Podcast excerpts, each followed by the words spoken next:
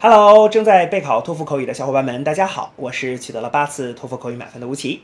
那么今天为你准备了什么样的托福口语的题目呢？我们一起来看一下吧。Parents need to make sure their children lead healthy lives.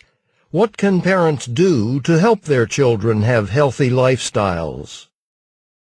Begin speaking after the beep. Well, there are many things that parents can do to make sure um, their kids have a healthy life.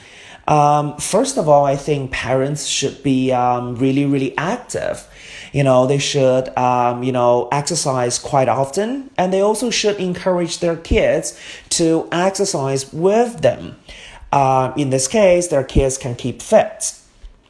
And also, I think parents should um, cook um, healthy food, like um, providing a balanced diet to their kids. Um, they should cook a lot of um, vegetables uh, instead of just buying junk food for their kids. So, these are the things that parents can do to make sure their kids have a healthy lifestyle. 好的，那么以上呢就是我们今天啊所给出的这段满分回答。 接下来需要屏幕前的你做些什么呢？那就是要跟读和模仿这段录音。放一句录音，跟读模仿一句，再放一句录音，再来跟读模仿一句啊！所有的整段录音呢，反复模仿五至七遍。这样的话呢，相信屏幕前的你就可以掌握其中的单词、短语和句型。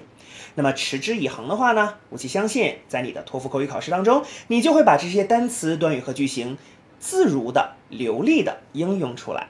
那么，我觉得你离托福口语的高分就不再遥远了。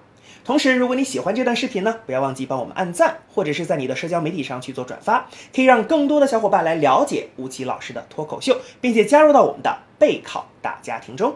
好，请你一起加油，我们明天再见了。